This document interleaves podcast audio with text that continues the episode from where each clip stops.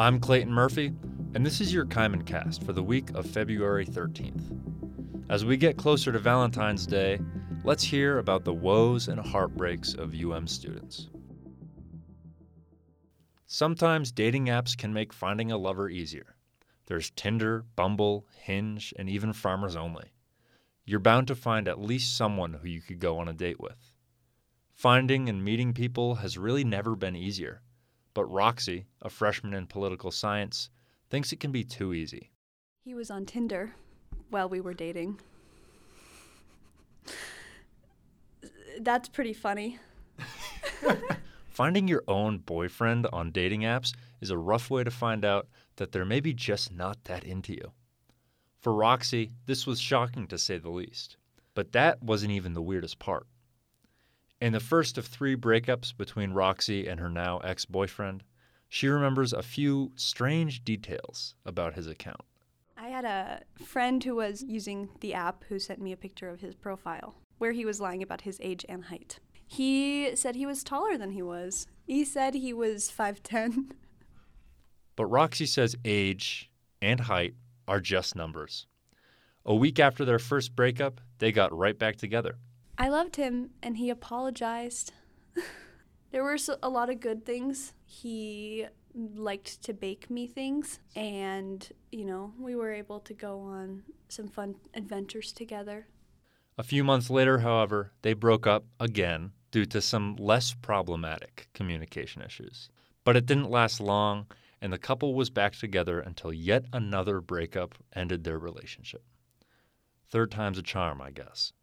You know, it doesn't make it any easier when you're the one who has to end things, and it hurts just as much, if not more, because you think that there's so much more that you could have done.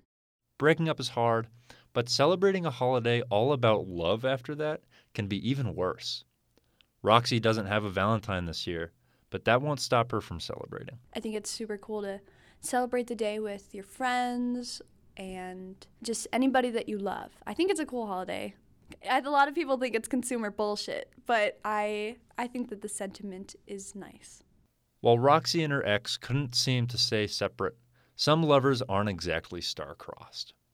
Chance Lundy, a freshman in psychology, says that astrology was the cause for a rather confusing breakup. I had this girlfriend one time who I had been with for, I think, three or four months at this point. It was actually almost Valentine's Day when this had happened, but she had texted me at like noon one day just going, Hey, did you cheat on me? A text like that would send just about anyone into shock, especially when it's completely out of the blue. And I was like, No, because I didn't. She was like, Well, I had a dream about it. And I was like, Okay, well, do you really believe that I cheated on you? And she's like, Well, I feel like dreams happen for a reason. Lundy says the relationship went downhill from there, and they grew more and more distant, even though her dream never came true. How do you defend yourself against an accusation like that? There's no real concrete way to prove your innocence.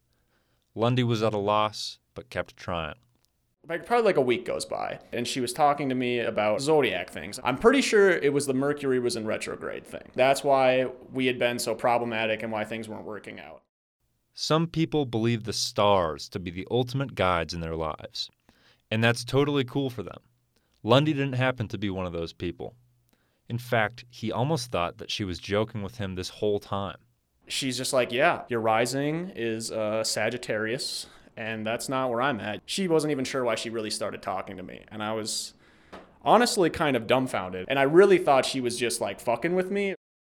So Lundy and his girlfriend went separate ways. Since then, he hasn't been able to look at zodiac signs the same, but there is a new person in his life. I do indeed have a new lover, and she has not told me she dreamed about me cheating on her or that my birth chart wasn't compatible yet. Junior Riley Owens says her last boyfriend pulled the classic over text breakup, and to make things worse, made a pretty strange request.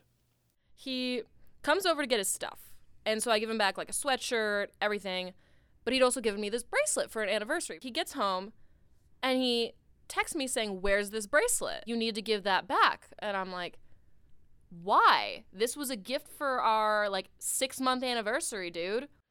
Owens figured that since it was a gift, it belonged to her now, and so she could do whatever she pleased with the bracelet. But not everyone involved saw it the same way.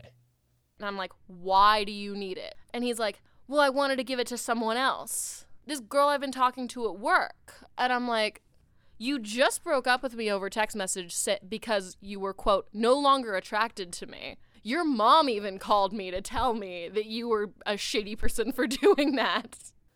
Ouch. You know it's bad when even your mom doesn't have your back. I'm like sitting there and I'm lo- at this point like I have stopped being sad and I've gone to from pissed to I'm laughing. And I tell him I'm like, "No, you can't have it back." He's like, "It's mine. It's my personal property." I'm like, "Well, your personal property is currently snapped in half at the bottom of a ditch."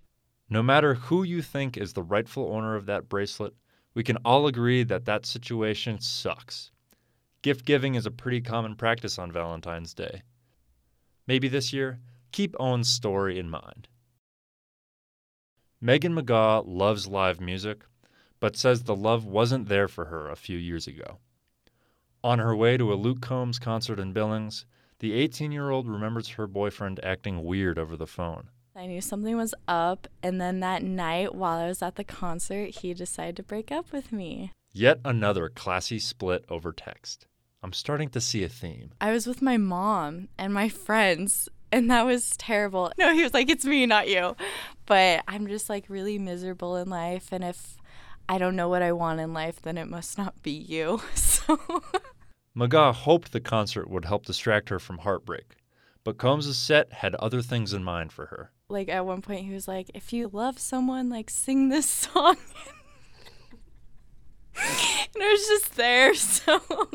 Valentine's Day is full of sappy couples and hard eyes, but love isn't always soft and beautiful. Sometimes it's messy and ugly with sharp edges. So, this Valentine's Day, keep the messy stuff and the people going through it in mind.